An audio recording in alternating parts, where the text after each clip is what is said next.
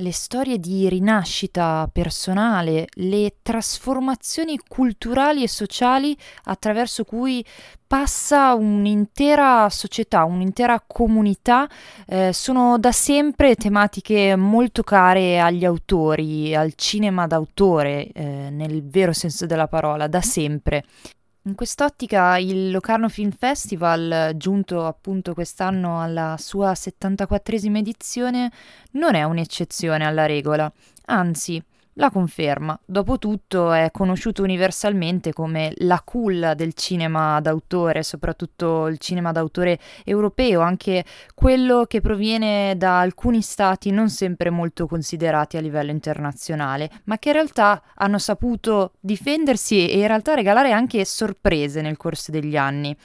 I film di cui parliamo oggi infatti eh, si legano proprio a doppio filo a quelle che sono le tematiche della trasformazione e dei percorsi di rinascita. Il primo film infatti è Atlas di Niccolò Castelli che concorre nella sezione Panorama Swiss che è dedicata appunto alle produzioni svizzere degli ultimi 12 mesi.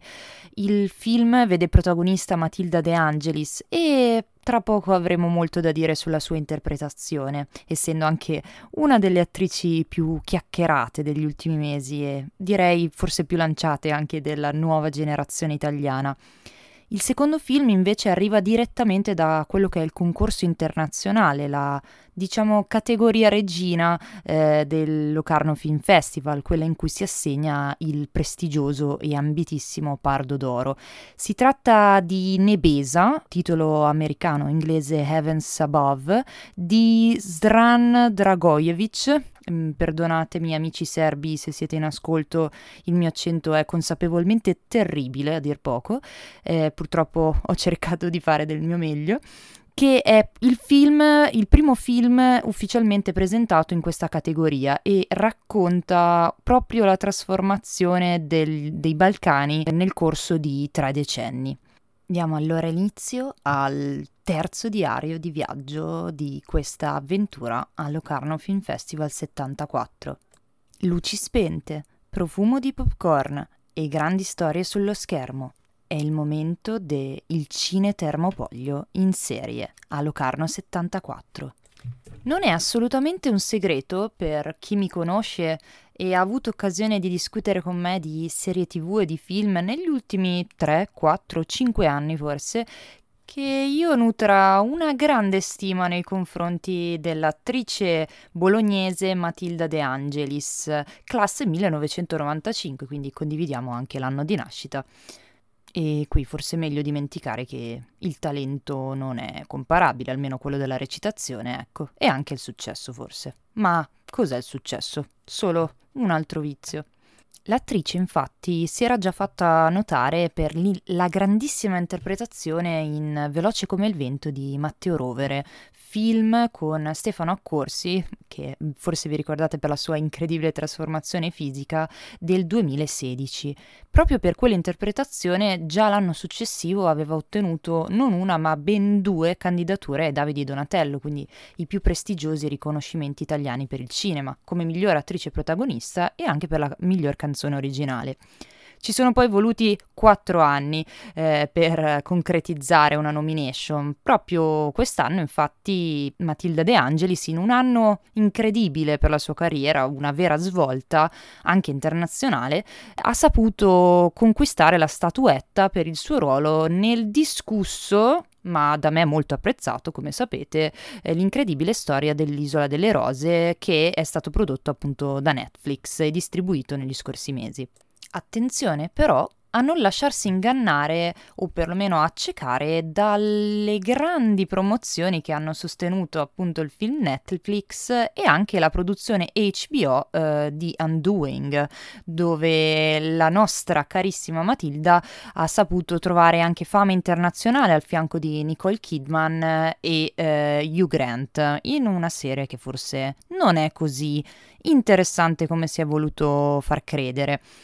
L'attrice infatti infatti eh, negli ultimi mesi è stata anche protagonista di una produzione svizzera eh, che vede la regia di Niccolò Castelli. Atlas è il primo lungometraggio di questo regista di Lugano, formatosi però in Italia tra Bologna e Milano. Il film in realtà ha già debuttato nei cinema italiani, anche se, come ben potete capire, in modalità decisamente ridotta, viste le misure e i problemi con la distribuzione, a inizio luglio, nelle sale. E purtroppo appunto ha avuto una media di spettatori in sala davvero bassa e quindi colgo l'occasione con questo commento per invitarvi a recuperare questo film che racconta la storia di Allegra, una ragazza svizzera che si trova ad affrontare un terribile lutto, in realtà un vero e proprio trauma difficile da affrontare, decisamente molto attuale perché ha a che fare con quello che è il trauma collettivo del terrorismo. Un evento così tragico, di portata mediatica e sociale rilevante, si trasforma però in una narrazione intima, una narrazione estremamente personale, quella del percorso compiuto da Allegra proprio per riuscire a trovare nuove motivazioni, trovare nuove necessità in una quotidianità che ormai sembra aver perso significato per la protagonista.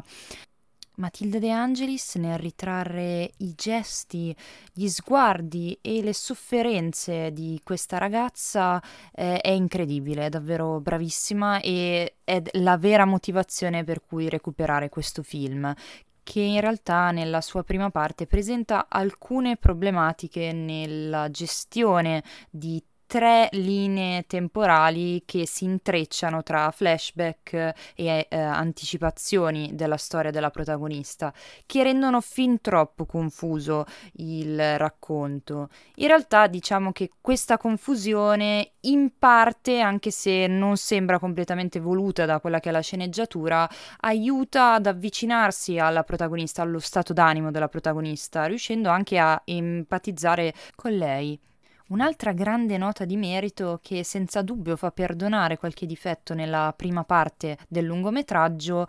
è la capacità di gestire con grande consapevolezza i contrasti dei primissimi piani stretti sulla protagonista, su Allegra, eh, quasi claustrofobici per appunto trasmettere questa sua sofferenza, questo suo groviglio eh, travolgente di emozioni contrastanti che appunto sono in contrapposizione agli ampi campi eh, lunghi, alle riprese panoramiche di quello che è una natura eh, incontaminata delle montagne, del panorama montano svizzero soprattutto, dove appunto si ritrova Atlas, una cima che la protagonista interpretata da Matilda De Angelis sogna di eh, scalare proprio per riuscire anche in modo metaforico ad affrontare quelle che sono le sue paure. In pillole, quindi il film è assolutamente consigliato, nonostante non sia davvero riuscito in, una, in ogni sua componente, ma sicuramente appunto per l'interpretazione della protagonista e questi giochi di prospettive e anche ottime intuizioni alla fotografia è un buon recupero che vi consiglio. Il primo sguardo invece su quello che è il concorso internazionale è diametralmente opposto nei toni. Nebesa, infatti, il decimo lavoro alla regia del regista serbo Dragojevic, già premiato a Berlino e anche nei maggiori festival internazionali, è un'opera satirica, una dark comedy spietata che si sviluppa su tre binari temporali, sugli anni 90, l'inizio degli anni 2000 e un futuro prossimo, diciamo, che vanno a sviscerare quelle che sono le più grandi incongruenze o anche le derive più spietate eh, di una società che dopo la guerra civile eh, degli anni 90 ha dovuto completamente reinventarsi, completamente cambiare direzione e cercare nuovi riferimenti, sia culturali che politici, ma anche religiosi, e proprio dallo spunto del passaggio e dell'abbraccio del cristianesimo dopo anni di ateismo di Stato quasi, che Dragojevic trae ispirazione proprio per la sua commedia nera dai fortissimi toni politici, anche se non si direbbe proprio perché nel suo insieme il film riesce a mantenere uno sguardo su più livelli, una eh, accogliente prospettiva anche per diversi tipi di pubblico. A un primo sguardo, infatti, il racconto dell'uomo comune eh, degli anni 90 che improvvisamente eh, si risveglia e si ritrova ad affrontare la giornata con un'aureola in testa eh, potrebbe essere la più folle delle gag della commedia delle incomprensioni. I tentativi però della moglie e dell'intera comunità per rendere quest'uomo buono, forse troppo buono, un po' più cattivo, proprio per essere più amalgamabile con una prospettiva incerta, una prospettiva che per molti è crudele dopo anni eh, in cui si era abituati a determinati modi, a determinati culti.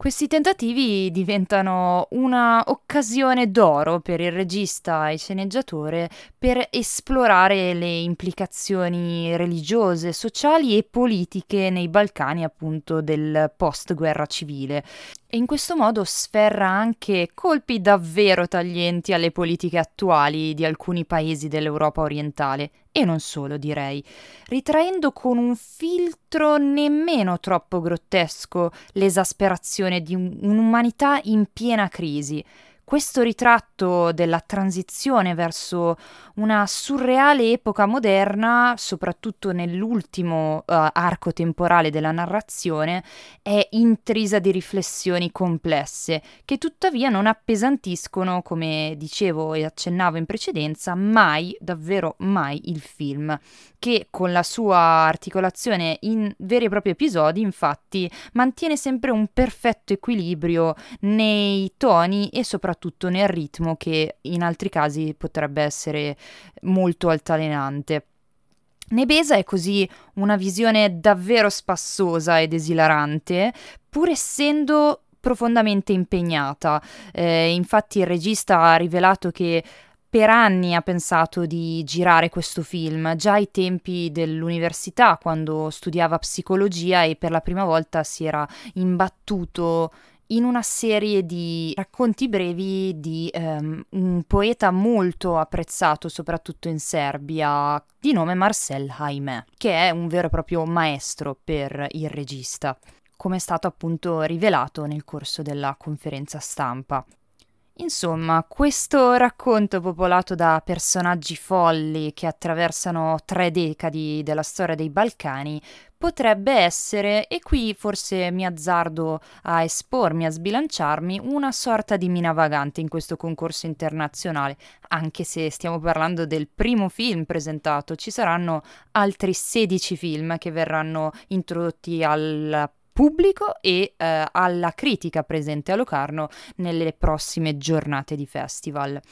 Per oggi quindi direi che è tutto. Speriamo di avere nuovi riscontri anche su quanto avete ascoltato in questi giorni di Resoconti da Locarno, quindi come sempre vi invito per rimanere aggiornati su ogni novità, ogni curiosità, vi invito a seguire la pagina Facebook eh, e Instagram del Termopoglio, il blog che trovate all'indirizzo iltermopoglio.com e che sui social trovate come il Termopoglio Termopoglio e vi invito anche a condividere con me le vostre impressioni, i vostri consigli e anche le critiche, ma vi prego non siate troppo cattivi. Però vabbè, siate onesti, ecco, questo è importante. Vi invito a condividere tutto questo con me anche sulla mia pagina personale Instagram, at TheStories.